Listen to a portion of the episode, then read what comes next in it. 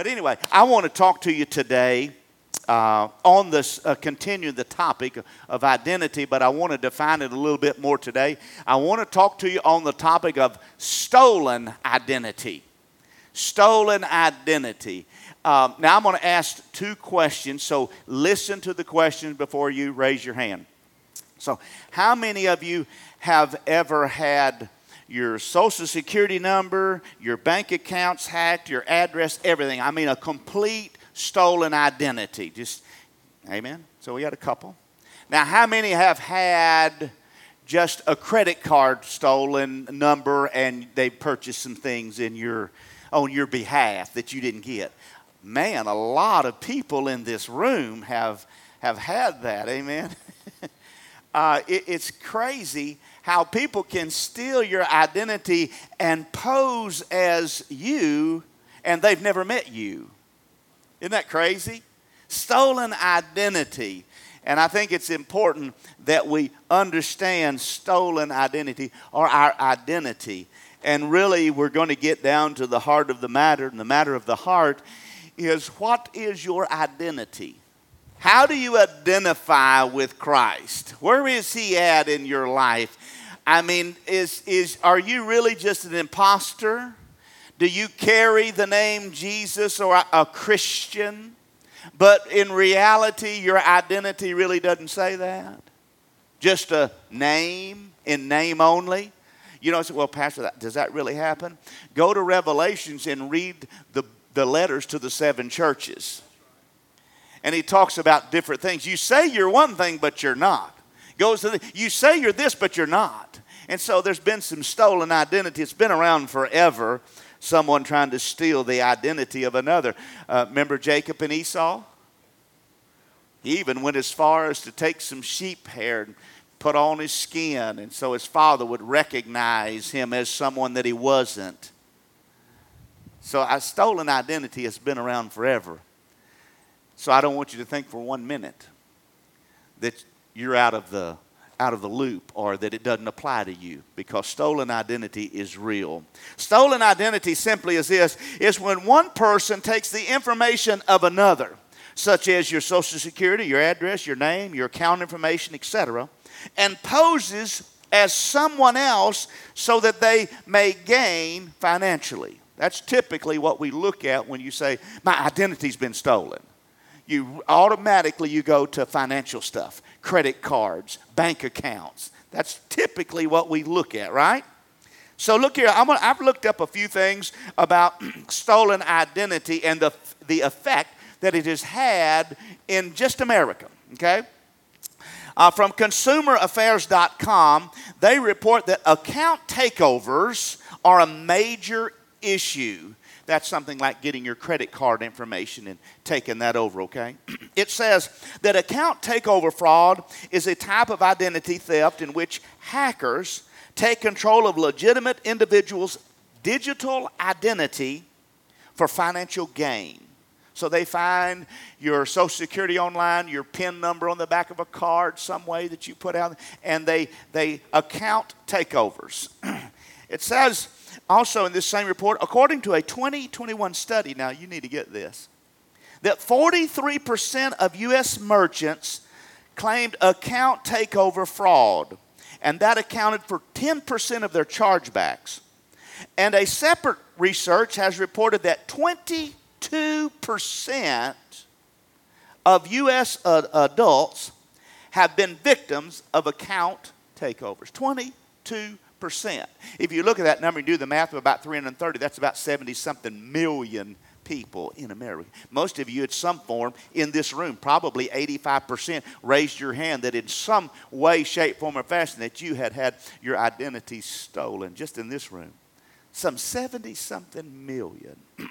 Another report from cloudwards.net they report that data from the last few years shows that around 14.4 million people have their identity stolen each year.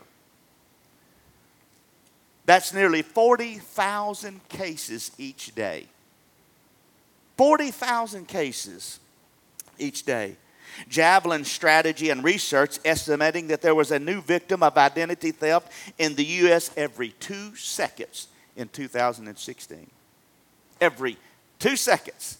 So while I've been preaching, hundreds already have had their identity stolen. You said, Pastor, where are you going with this? Well, just hang on. The two most targeted people groups to have their identity stolen are the elderly and the children. Elderly because they're so trusting. A lot of the elder folks were raised up in a time where a handshake or your word was good.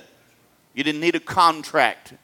And they would do everything necessary to, make, to fulfill that handshake or that word spoken. So they're trustworthy people. If you say it, they believe it. You ought to do that. So that's one group. The other group that is targeted is children. And this is why the children. The children are targeted in their identity because when you get born, you apply for a little thing called a social security number. And that social security number identifies you with whatever, the rest of your life. That number goes with you.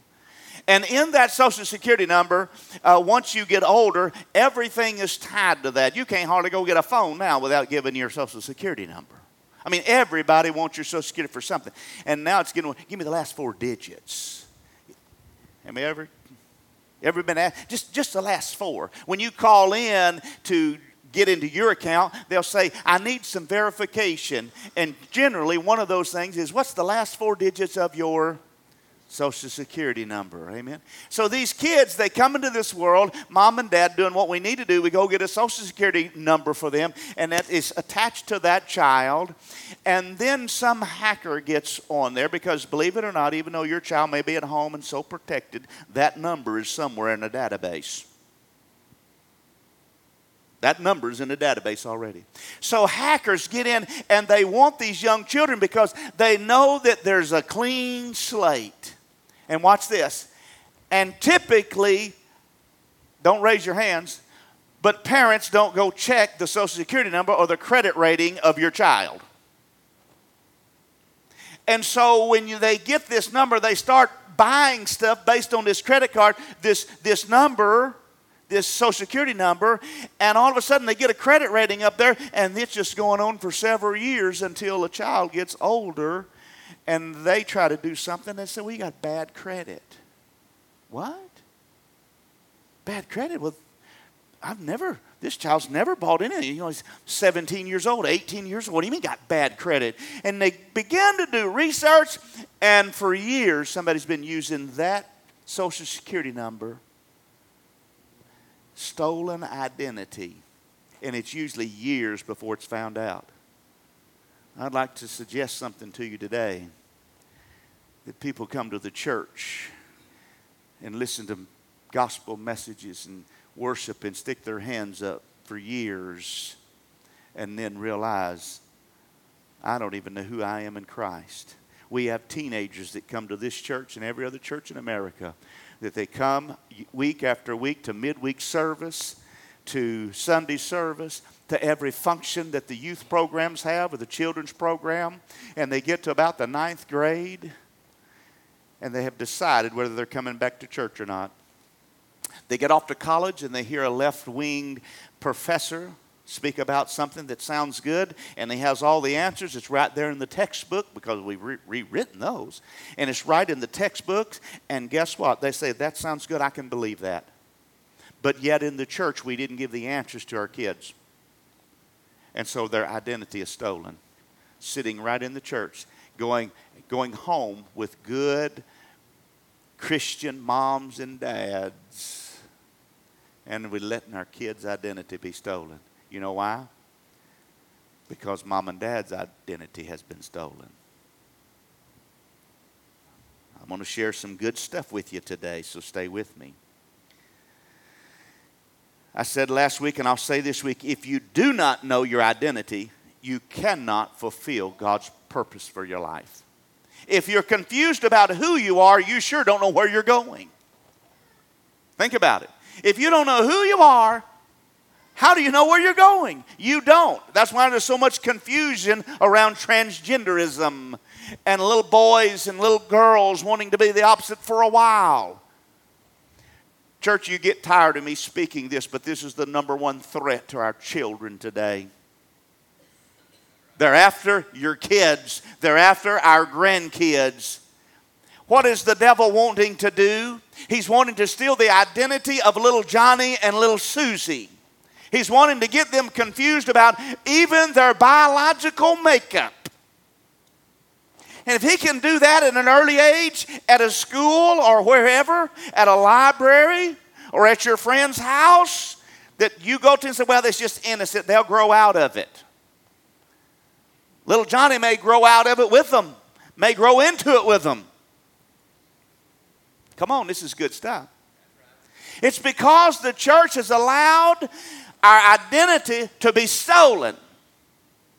I got a deal in the mail the other day from a, uh, I'll say an acquaintance of mine that has a, a project goes, going on that he does a lot of good work, has for several years. And I got a, a thing in the mail, and you can like me or dislike me, it, it doesn't matter, I don't, I don't guess. But on this little flyer, this little message Come help us. We're having a casino night. We want you to help us with our ministry. We're going to expand the ministry. I'm thinking, well, that's one good way to do it.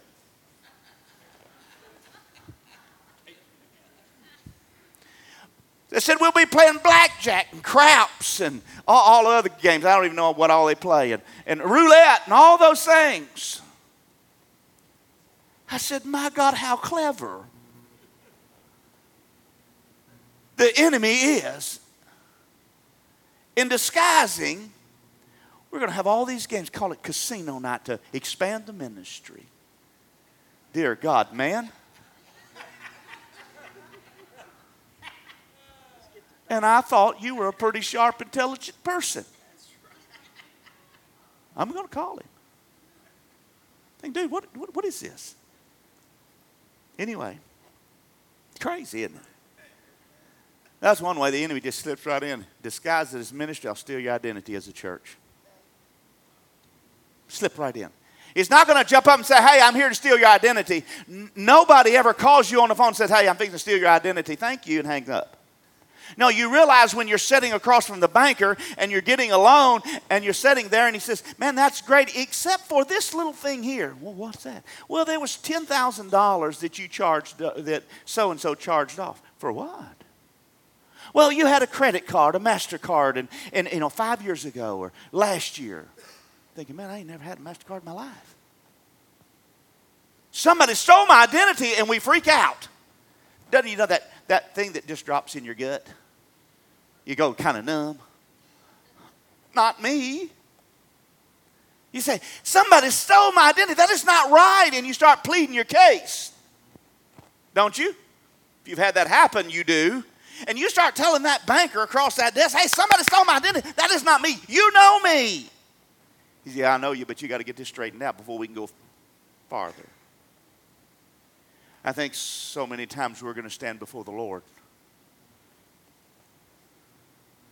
We're going to plead a case. Somebody stole my identity, Lord. That wasn't me. You know that wasn't me. Somebody has stolen my identity and made me do something that it really wasn't me. stolen identity. It's a real thing, and it's really in the church, just like it's in society. Stolen identity. It is high time that the church figure out who we are in Christ, what we can do, what we're supposed to do, and then go do it. The enemy has been excellent at figuring out how to manip- manipulate manipulate people Ooh, that's a big right there. He almost tried to get that twisted up. Manipulate people into doing what he wants them to do and still say, I'm a good Christian. Thank you, Jesus. The devil, Satan, is trying to steal our identity, the who we are in Christ, and make us believe that Jesus doesn't care about you and that you're a nobody from nowhere going nowhere. Satan will stop at nothing to keep you beat up, beat down, confused about who you are, worried about your past, worried that you're, you're got too much of a bad past, you're insufficient for the future, and you're confused. Why would God even look at me to even choose me? We read a story of David when Samuel uh, was come to anoint King David. And one of the instructions, as a matter of fact, the only instruction that was given to Samuel about anointing David was don't look at his stature. Don't look at his size. Don't look at the physical appearance of him. But you look at him like I'm going to look at him, and I'm looking at his heart. And so David's father paraded all of the fine young men in front of him, his first sons that he thought would be the best. Nope, nope, nope, nope, nope and there's one more, and he's not it either. Do you have any other sons? I got one little ugly feller out there in the pasture, but he stinketh. He's carrying around the sheep dung, and he's, you know, he, you don't want him. He's a little ruddy fella, red-headed, freckled fella. We don't want him. He's not king material. Samuel said, bring him on in. I want to look at him. And he brings him in. I know, you know, because the dad knew that all the other young men were there, and they probably had their weekly bath early. Had their best stuff on. Probably, maybe even they uh, tried on some of dad's uh, armor, maybe. Looking good. Went to the tanning bed. I'm talking about looking good. I don't even know what the, the guys are now. Fabio used to be the guy when I was young. What is it now? It ain't him? he was you know, he was this guy. He was the GQ guy. And I'm sure they paraded front, and, and Sam said, nah, this ain't, no, I don't know, this ain't the guy. And David comes in, he said, that's the one. Don't you know the other guys, other brothers was mad? They were jealous. And dad said over going, huh? But when he realized that uh, David was going to be the king. That's said, Yeah, he, he mine. He's mine. Yep. Uh huh. I, I knew he was going to be something. Come on. See, we want to identify people as the way they look right now. See if the church could ever get to looking at people the way God sees them already. See, it's in our mind that we get hung up on where we used to be. And that's where that's why we stay where we used to be. Come on, this is good. I'm going to go somewhere with it. The devil will use your failures, your mistakes, your past, all of the sinful things that you have done to make you believe that that is who you really are to give you the identity that you've always been a you've always been a drunk you've always been an addict you've always had pornography in your life you've always been been a womanizer you've always done this these lists and they, they get larger and larger and you've just you're just full of sin let me give you a piece of information. We all are full of sin. We've all sinned and come short of the glory of God. It's not about what you are, it's what God can be through you that gives you a new identity. It is not what you've done. God will forgive you of everything you've ever done. I wish He could help us to forget it. That would be cool. If I was writing the Bible, thank God I'm not, I'd say, Lord, let's put this little clause in there. When I forgive you, I'm going to forget it. That doesn't happen. How many of you know you come and get saved? You get up, you still have crazy thoughts. You get up, the Lord's blessed you. Oh, Lord Jesus, I just feel so good. She is so pretty. Ooh.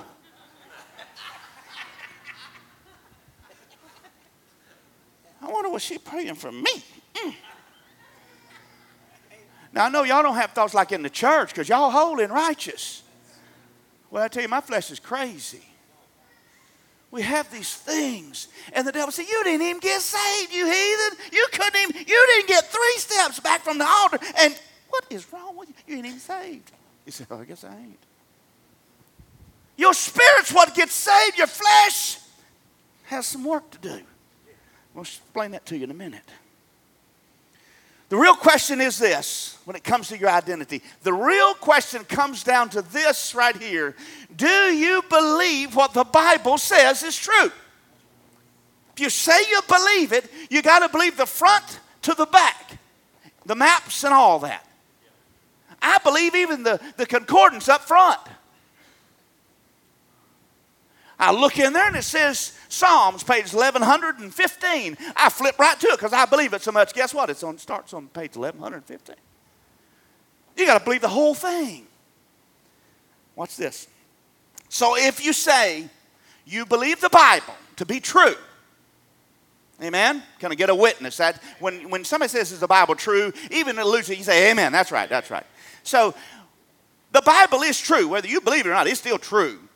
But we're going to assume that everybody here believes that the Bible is true. 100% it's true. Everything in there is for you. Okay? So watch this. If that be the case, and it is, I want you to turn with me to 2 Corinthians chapter 5. 2 Corinthians chapter 5. If you're taking notes here in a minute, I'm going to give you three things in just a minute, not right now, but I'm going to give you three lies that Satan wants you to believe about your identity. But we're going to start, first of all, in 1 Corinthians chapter 5.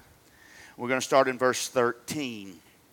And if you have the New Living Translation, it is it, it words it's a really good too, so you can go look that up later. I'll be reading from the New King James Version. 2 Corinthians 5.13 says this. For uh, did I say second? Did somebody say second? Are you? I did say second because that's where we're at. Amen. Okay. Second. Second Corinthians five thirteen.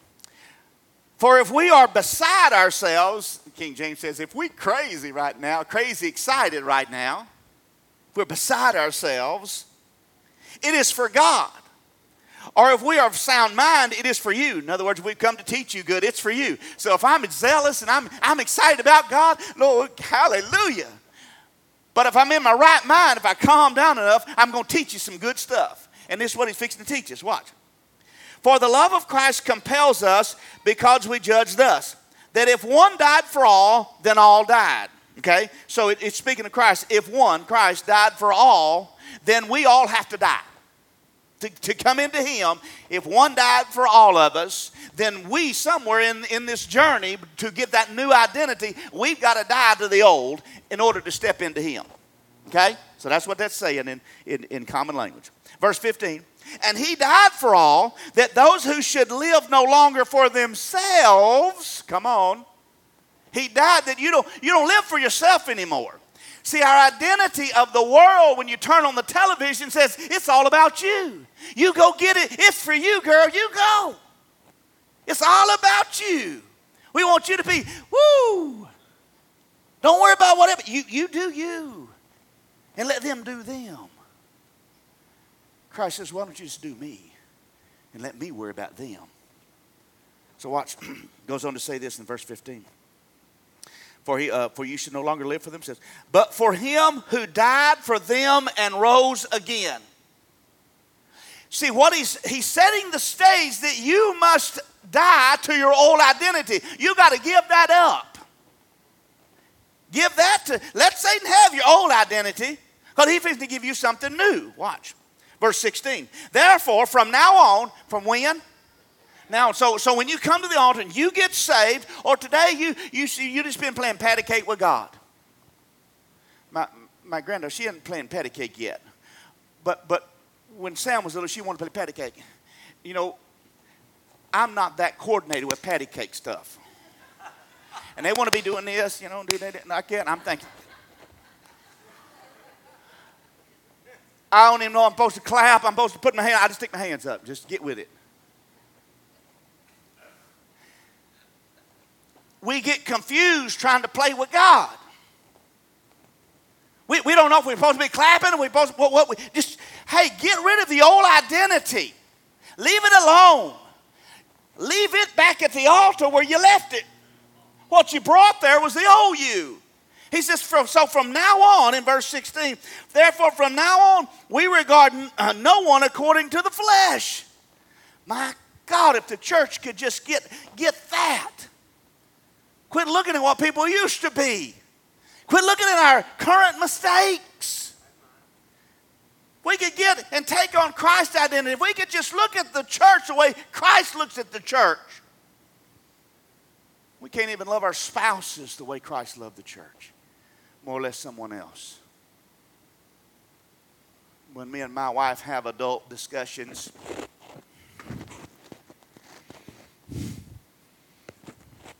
I've noticed that they're easier now that the kids are gone. Beforehand, you'd when them kids leave, we've been having some discussion. Now they're gone. It's like, man, you just jump into it right now. You don't have to wait. Nobody's got to leave the house. No friends have to come over. You just jump right into that adult discussion. I know I'm the only one. I'm just saying.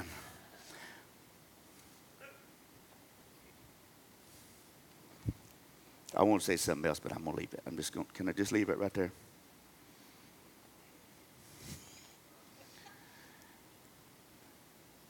We got to start loving our wives and our husbands like the church loves. Love is patient, love is kind. Come on. Love does not envy, it's not jealous, does not prideful or boastful, doesn't want to be seen. The devil stole an identity and said, Wait a minute, don't you want to be seen? You should get a pat on the back.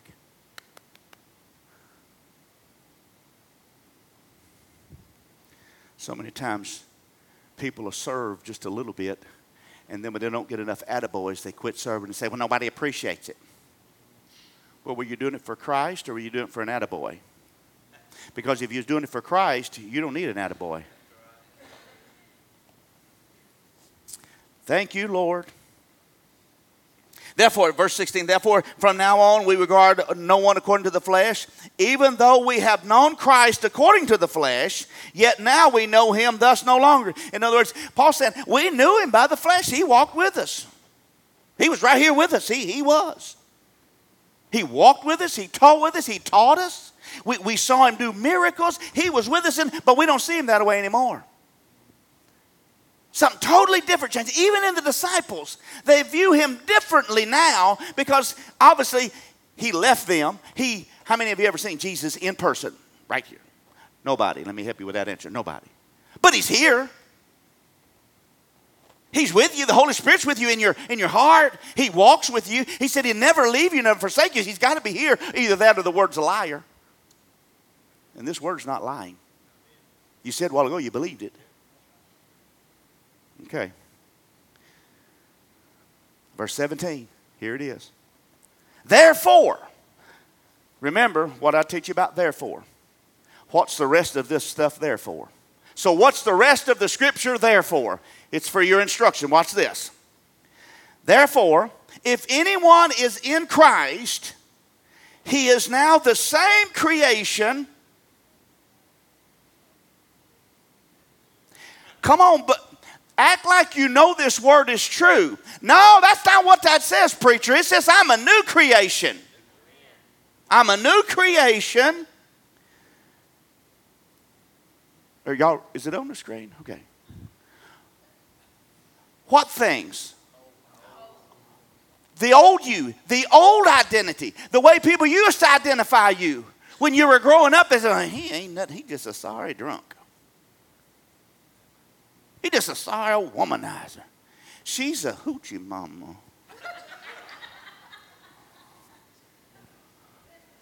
oh, come on. We look at people like that right now. We see them like that.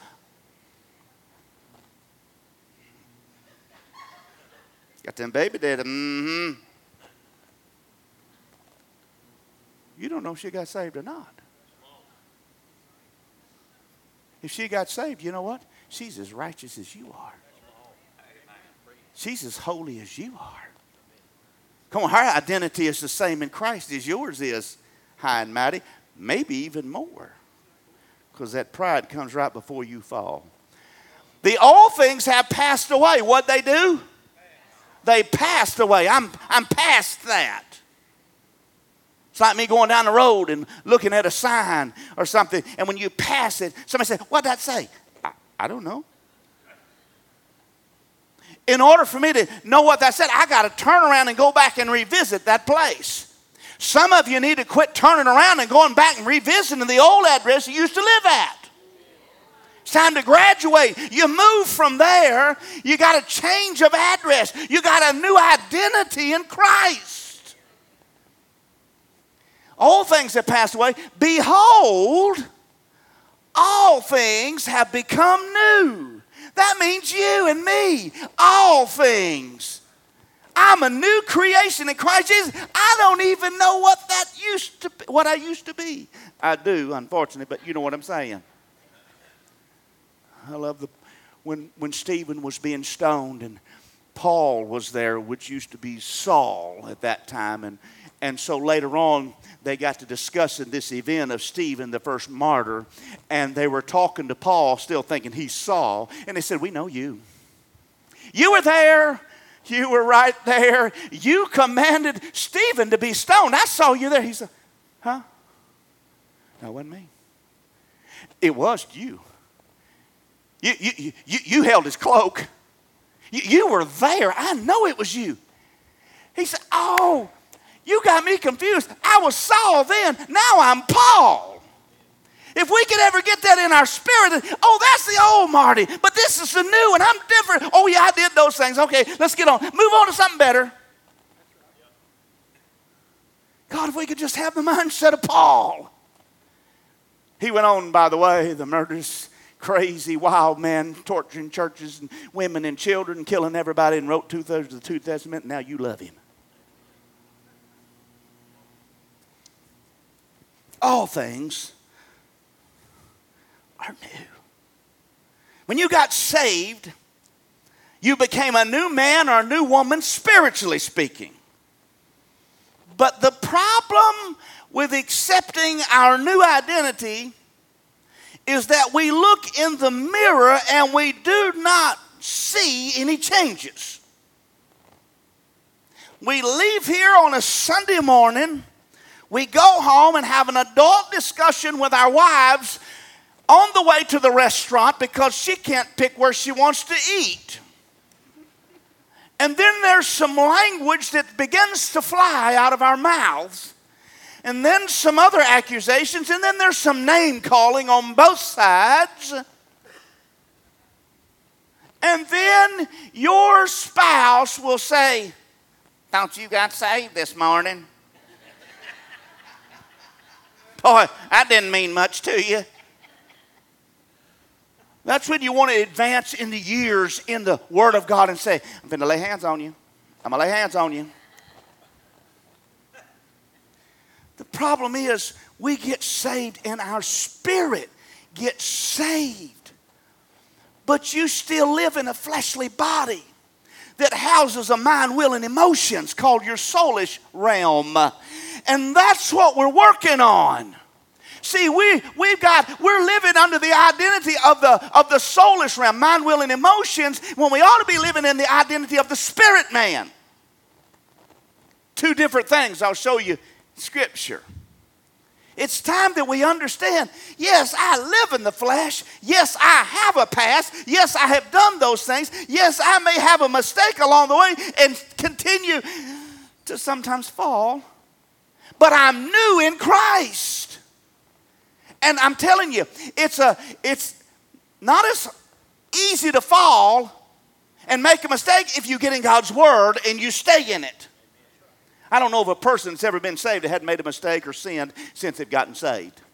I don't know of a one. There, there is one, not one. I mean, there was Jesus and he's gone, so we're not talking about him. But if you get in God's Word, it's a lot harder to, to fall. I didn't say you couldn't it's a lot harder to. Well, preacher, I got saved all the way through and through. I mean, even my knower down in my want to, everything. I mean, when I left here, my dogs got saved at the house and they wasn't in everything got saved. Well, come on up. You need to be a preacher. You need to be the pastor. Tell us how you do that. Because I missed that part in seminary. I just missed that part. They didn't teach us that.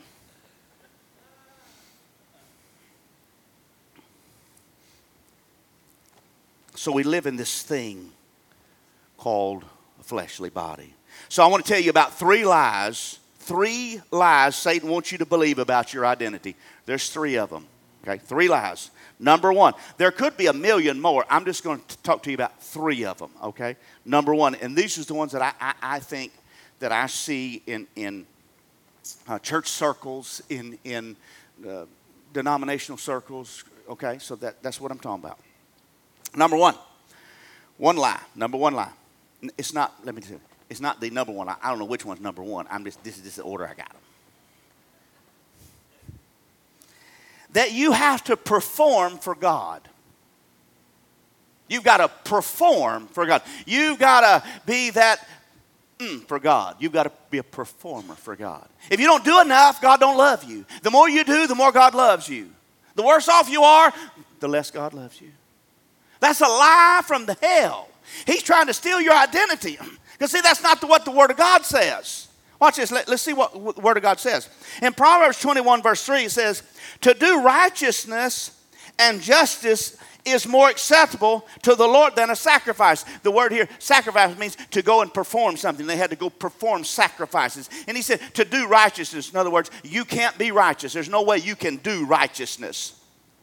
He is righteous, and when you're in Him, you become righteous, okay? So that's the way righteousness. So it's not a work to be righteous. He's saying that you can't do enough. There's nothing you can do to get righteousness. It's, it's not possible when you get saved, eventually your want to is going to come along. And you're not going to want to do some things the more you get in this word. So watch. Psalms 51, verse 16 says this For you do not, this is what King David was uh, saying to God after. Uh, this Psalms 51 is his prayer of repentance after his um, um, just a fiasco in life. He had a, done a little murdering, a little adultery, you know, just small things. You know, stuff we do. I mean, not in this church, I mean, the other church. David says this in Psalm 51 16 For you do not desire sacrifice, or else I would give that. You do not delight in a burnt offering. Notice you don't, you, it's not in what I can do. It's not in the sacrifice I give. It's not in that burnt offering, that process, because there was a process to do that. He says, verse 17, the sacrifices are God. Here's what he says This is what I want you, this is what I want you to do. I want you to have a broken spirit a broken and contrite heart. You come to Him with the brokenness in your heart and say, Lord, I am a sinner. I have failed. I need you to help me. I can't make it on my own. I feel like I'm still living the old man, but I need a new me. I need you to show me who I am in you.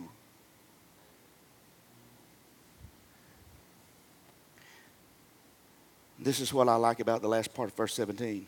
These, this broken, uh, broken and contrite heart, these, oh God, you will not despise. You won't reject that. You come to the altar every time you make a If you got to come a million times, come on a million times. Come a million and one. It doesn't make any difference. It does. See, we think once we get saved, we ought to be perfect. And if we go to the altar when the pastor gives an altar call, well, they're going to think I'm a sinner. Well, you are. You heathen.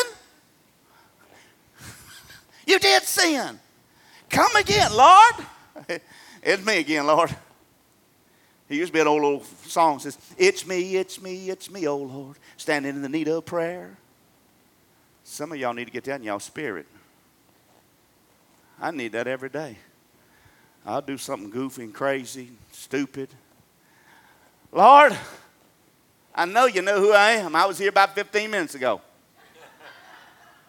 I know you're busy but I got a problem. I know I'm in you, but my mind is telling me I'm still back there. See, come to Him and say, Lord, it's me. Broken and contrite spirit. Not, not, I don't have to perform. If you're trying to get to God on performance, quit. You're going to worry yourself to death. People ain't going to like you anyway because they're going to know you're fake. Amen. So, lie number one, you have to perform for God. Number two, lie number two. This is a big one. Lie number two is insecurity. He wants you to be insecure.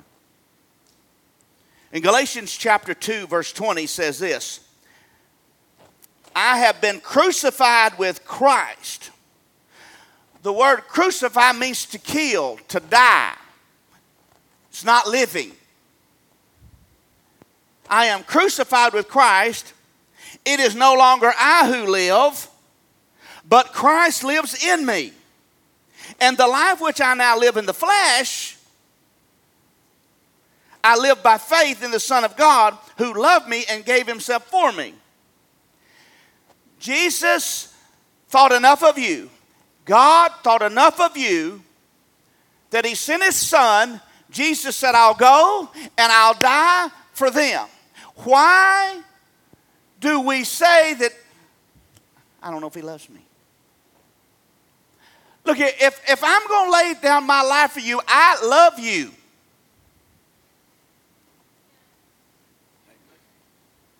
And that kind of love I'm talking about, you, you, it doesn't even measure to God's love for you. He says, but now, so you're in the flesh, you've gotten saved, and, and, and you got to start dying to self. You got to crucify. I'm crucified with Christ. You got to see yourself on the cross with Christ saying, mm, I'm dead too. But when he gets up, guess what? You get up.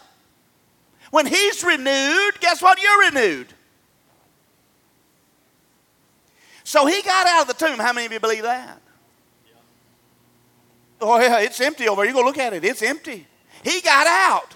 Well, guess what? If I died in him, I got out. You got to get out of your grave. You got to understand that that thing that was holding you, that addiction, that problem, that lying, or whatever it might be, that insecurity about who God wants you to be, is crucified. Tell you a quick story about insecurity. You won't believe this. But when I was a senior in high school, two things you won't believe. I had enough grad- credits to graduate. Woo, my mother just shouted on, thank God. But I had enough where I had a couple classes that I just had to take, just electives. So I thought, well, I'm going to do speech class. That ought to be kind of easy. I'll let up and let people get up there and talk. I didn't know I was going to have to talk.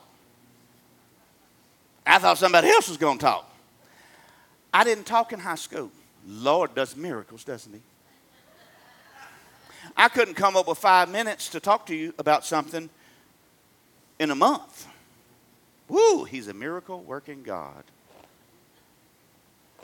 And so I got in that class and she started handing out uh, what, what's the word I'm missing about what you're going to do that year? Syllabus. Thank you. Syllabus. I'm looking, thinking, no, I'm not talking in front of anybody. So I marched myself right up there in front. You know, you got two or three days to change your mind. I marched myself right up and said, I'm in the wrong class. Marty, the only other class you can be in is home ec. I said, sign me up. Back then, girls and gays was in home ec. And I wasn't either one of them. I was sure about my identity on both sides of that aisle. I said, but sign me up. I'm not speaking in it. And I thought, man. And I, I was okay. You know, I was kind of well known. I wasn't the, I wasn't the top dog of the school, but I wasn't on the bottom either, you know. And people say, what are you doing in home ec? Don't worry about it. I'm the one got enough electives. I can be at home ec if I want to. You're going back to your math class, your basic math class. You're a senior in high school. Go on. So I signed up, and after I realized this ain't a bad class after all, I didn't identify with the gays. A lot of girls in there. I said, Ma, that's a pretty good move right here. Now, this is all right. I kept that secret to myself. But I was so insecure about me speaking in front of people and writing some papers and how to write a, a discourse on something and then, then, and, and, and then explain it that I said, No, I'll go down here. I'll be ashamed. I'll be shamed and go to home ec before I stand up and humiliate myself because I'm insecure in that area. And I believe there's people today that are insecure in what Christ wants you to be. You're insecure. You're thinking, well, I don't have enough knowledge. People's not going to listen to me. I, have only been saved for, for, for 12 years. You can graduate high school in 12 years. Come on. You can get out of college in four. What you waiting on? Insecurity causes us to hold back. We get insecure, so we, we want to perform for God because we don't think we're good enough and we don't have enough uh, intellectual theolo- theology in our brains to say, I can help someone. So, what do we do? We start performing. We want God to like us because I don't really want to study. I don't read my Bible, so if I just do more for God, if it looks like I'm busy at the church, then I'm, I'm a good, good, good, good Christian. Your identity's been stolen. He uses insecurity. Everybody in this room has something you can do for God.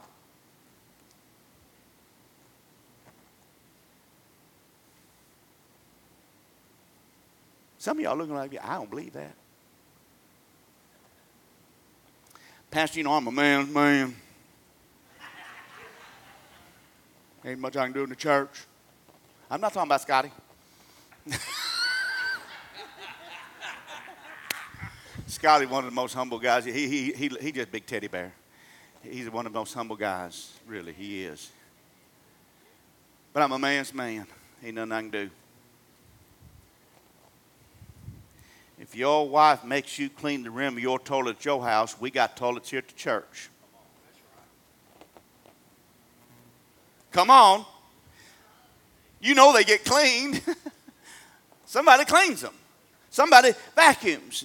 Somebody mows the yard. There's something you can do. You don't have to be spiritual sometimes to do something for the Lord. This is what I got. This is what I'll bring, Lord. I don't, maybe, maybe I'm not going to ever be a preacher, but I'll bring what I got, Lord. It may be small to some people, but it's the best I can give to you. Praise God. Some of you probably have noticed when you drove down the drive this morning, my God, I wish they would fix that hole down at the end. There's that gravel. Knock the front end out of my brand new $90,000 car. I tell you what, I'm going to talk to that preacher. There's a few areas I'm not insecure in, and that's one of them. Come visit me. I'll show you where a tractor and a blade is. You can blade it. I'm being funny. I love you. You know that, right? I'm saying that there's something to be done. Some things you notice, some things you don't even notice at all. Praise the Lord. Here, Romans 8 4, I'm still talking about insecurity. Line number two is insecurity. Got another verse. Romans 8 14 says this For as many as are led by the Spirit of God, these are the sons of God. For you did not receive the spirit of bondage again to fear. Uh oh, wait a minute. What does it say? You did not receive the spirit of bondage again to fear. When you get here, don't go back again. Don't go back into fear. Fear is of the devil. When you get here, you may, you may be a little insecure about something, but say, Lord, with you, I can do all things. That's what this word says. Didn't you say a while ago you believe the word of God? I can do all things through Christ who strengthens me. Ooh, preacher, that was good. Not given a spirit of uh, uh, bondage again to fear, but you received the spirit of adoption by whom we cry, Abba, Father. Oh, I preach a month on adoption. I understand adoption. I get it. I think everybody in the church ought to adopt somebody. When you adopt somebody here on this earth, it unopens, it opens up a brand new area of God you never even dreamed about. You think, wait a minute, I'm I get the same stuff. Mm-hmm. Get me all excited. You mean of Paul and, and Silas and Jacob and all that. I, I, I, get, I get the same inheritance. Mm-hmm. He says that you're heirs with Christ. We're going to read in a minute. If we can get the idea that we've been adopted in, woo, man, that's good stuff. Glory to God. Verse 16 uh, Romans 8 16. The Spirit Himself bears witness with our spirit that we are children of God. If you got something in your spirit telling you that you're not a child of God, you got a demon hanging around your house. You got a demon whispering in your ear because He says that my spirit ought to witness with His spirit that I'm a child of the King. See, that's a, a, an identity crisis. Oh, I'm, I'm hearing this voice and I'm hearing this voice. Well, if it ain't lining up with the Word of God, it's the wrong voice. It's a demon. They're really demons, Pastor. They sure are, have been, will be. Come on. And if then children, see, we got to get the first part that I'm an heir of God, I'm a child of God. If you don't get the first part, you won't get the inheritance part. You won't understand who you are. And, it, and the enemy starts right here. We read in Mark 4 the other day where it talks about, where it talks about he comes and snatches the word what? Immediately. Immediately. When you say, Lord, forgive me, amen. Right now, he's trying to take it out of your mind. Immediately, he snatches the word. You go read it. It's parable of the sower. Immediately, when you get up from here and you start on one step, immediately he's trying to talk you out of it. He's trying to tell you you didn't get saved. Something's wrong with you. You don't look any different. Go look in the bathroom. Go in the mirror. Get stand on that long mirror and see if anything changed about you. No, I'm still two and a quarter. I'm still fat. I still got a big nose. I got bald hair. I'm okay with that. That means that, you know, you got to look at life and look at it good. So you got off a big nose. Mm-hmm. But when we get to running, somebody's after us, I can get more air to my lungs than you can. Come on. See, you got to look at everything the way God looks at it. Now, God ain't called me to run nowhere, I'm telling you. I know who my Redeemer is. He just going to have to take me on. Verse 17, and if children, then heirs, heirs of God, uh oh, watch, heirs of God, and joint heirs with Christ.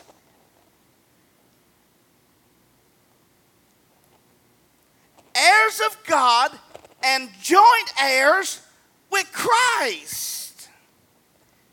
If indeed, come on now, here's the important part we suffer with him that we may be also glorified together. In other words, if you follow his commandments, is really what, if you want to just break that down. See, you got to understand that you're an heir of God, but you're joint heirs with Christ. In other words, you get to receive what he, when he was received back to heaven, guess what? One of these, you're going to get there too. You're going to have, you're going to be a joint heir. I know what joint heir is. It's equal. You, you, you, you, you. You, you, you, you. If you ever gotten an inheritance, you're joint heirs, it's equal. I hadn't got one, I just, if you have. That means, Ronnie, what you get, I get. Scotty, what you get, we've already got two. We all together. See, you, you, you, we look at people who are some big spiritual person. We say, but I, I'm not that. Well, keep trying, but guess what? You're still at joint heir with Christ. Who's your identity in? Who's it with? Who do you identify with? The question comes more and more rampant, and it's everywhere now. Fill out an application. Who do you identify, or what do you identify as? You ever seen that on applications yet? Have you seen any of that? How do you identify something of that nature? Some, some question very. Amen. Y'all need to apply for more jobs. Number three. So, number one, we had you don't have to perform for God. It, it, it, that's a lie from Satan. Number two is insecurity. If you do, let me just say this if you do stuff like that to be seen, that's of Satan. Mm, that hit, hit somebody right between the eyes. I felt it. Because, see, the Bible says that no flesh shall glory in his presence. If you're out in for some, just so people can look at you and look what I've done, that's demonically motivated. There ain't no question about it. Hallelujah. All right, third lie, and I'm finishing. The third lie about your identity is believing that your identity is tied to the person you were before accepting Christ. Let me read it again. Your, the third lie about your identity is believing that your identity is tied to the person you were before accepting Christ. That is a lie. We read the verse a while ago. 2 Corinthians 5:17 says, "Therefore, if anyone in Christ is in Christ, he is a new creation." You're brand new. You don't get a brand new body. You don't get a hair, new hairdo. Your nails, you don't, you don't, get, you don't. It's not like oh, I never had to go get another pedicure, manicure. Yeah, I do it them a lot. You can tell, huh? That doesn't change. Your weight, you don't automatically drop down to the ideal uh, body, uh, what is it, mass uh, BMI. Is that right? Hope I said that right, that's awful close to having a bowel movement right there, just a BMI.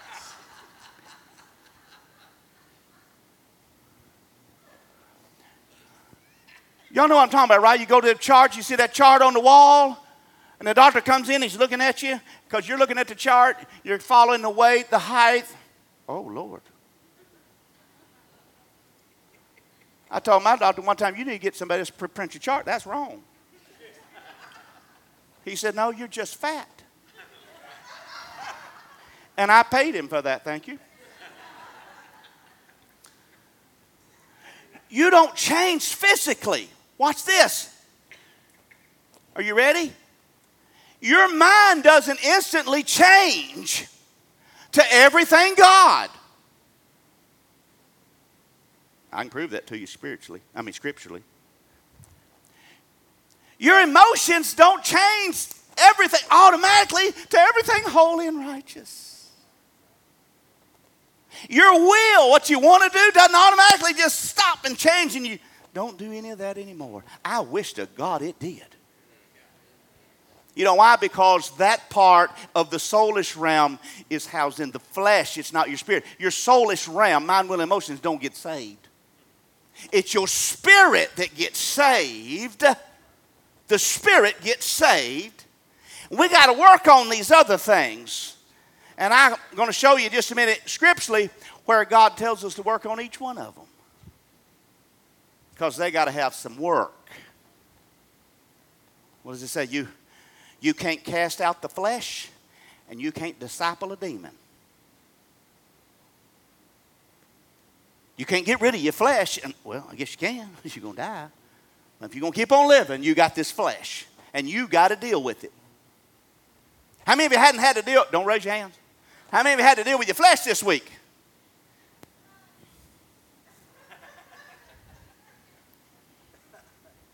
If you hadn't, you just keep living.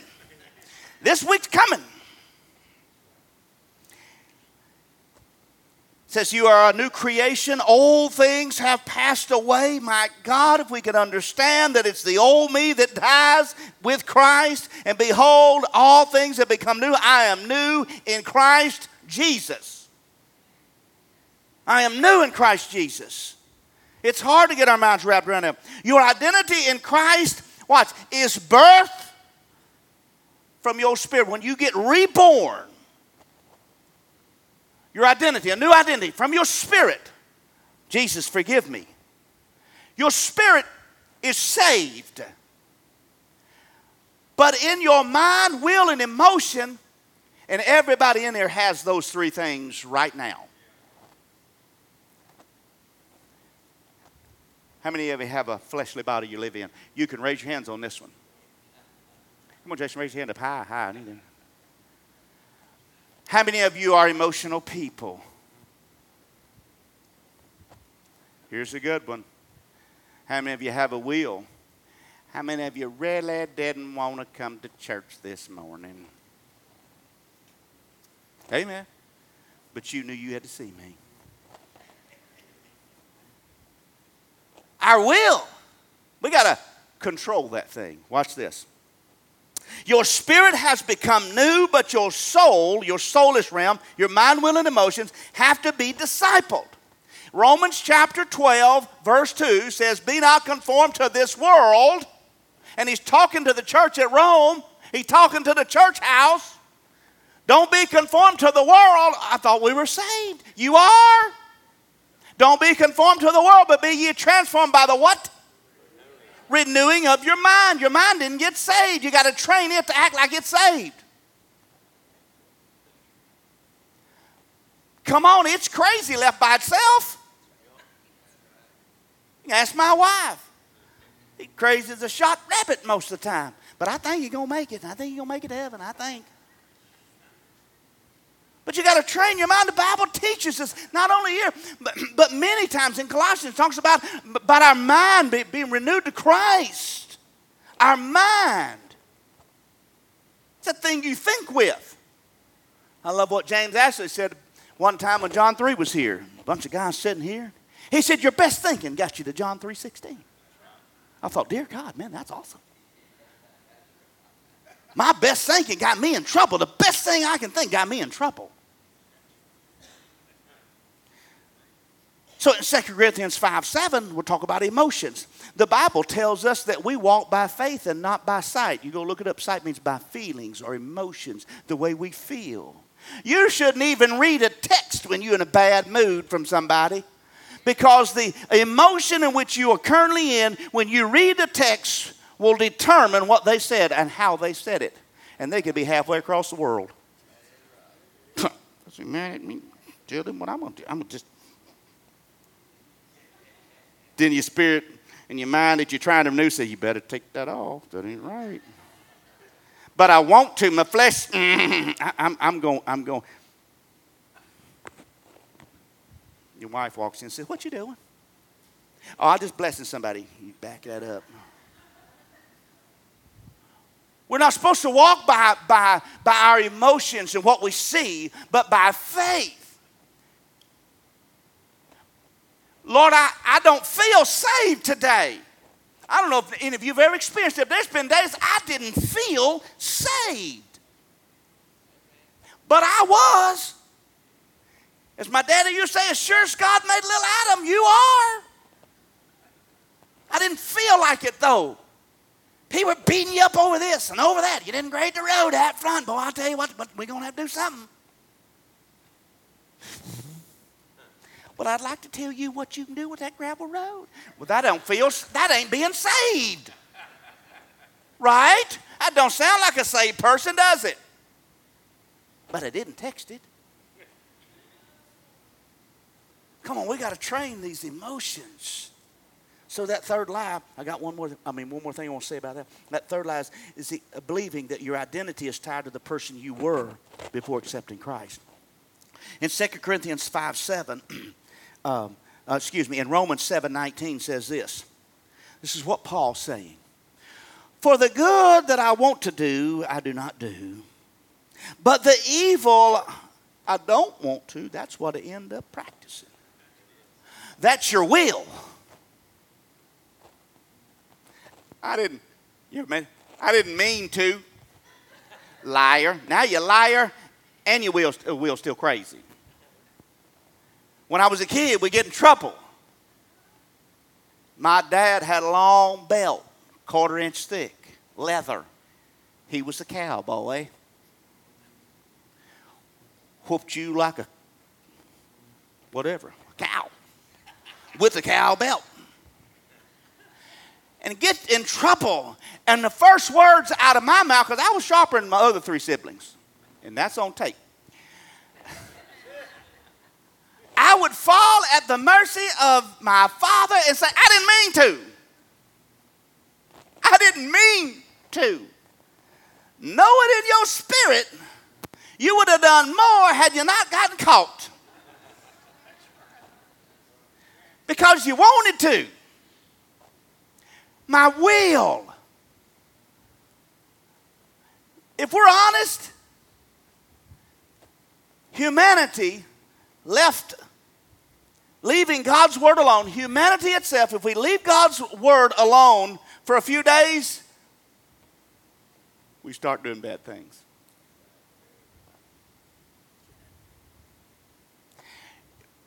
Just don't read your Bible for a I'm not telling you this. I'm just telling you if you want to, if you need to prove this to yourself, don't read your Bible for a week and just see what happens. You'll start saying little four letter words you used not to say. You'll call your spouse something that you normally don't call her. You'll be listening to stuff you normally don't listen to. You'll be telling little jokes that you normally don't tell. Come on, somebody. It's time that the church find its real identity in who we are in Christ and quit trying to be like the world. Quit trying to say we just got to be like them so we can win them. No, no, your mind, will, and emotion is going to fail you every time. Why don't we do what the Bible says? You said you believed it while ago. I saw your hands. You said you believed it. He said, Come ye out and be ye. Huh? Separate. He didn't say, Come on, join them, be just like them. Come ye and be he also told you to be holy for He. I am holy. For you to be a same thing as everybody else. No, a peculiar people. So, why do we think being like the world is going to win the world? Because we've lost our identity in who Christ has called us to be. He said, Come out. You got to come out to get your new identity. We want to stay at the same place, hang out with the same people, get mail at the same address. We want to live there. We don't want to clean out the closet or the, the wine cabinet. And I'm being nice. You got, get, you got to get rid of, that alcoholic stuff in your house. It doesn't lead you to Christ. We can talk and debate for, for the next till I die about, well, what about the Bible says about wine? Come on, people. Most of you want to drink wine and alcoholic beverages because you want to, you want to leave, you want to escape something.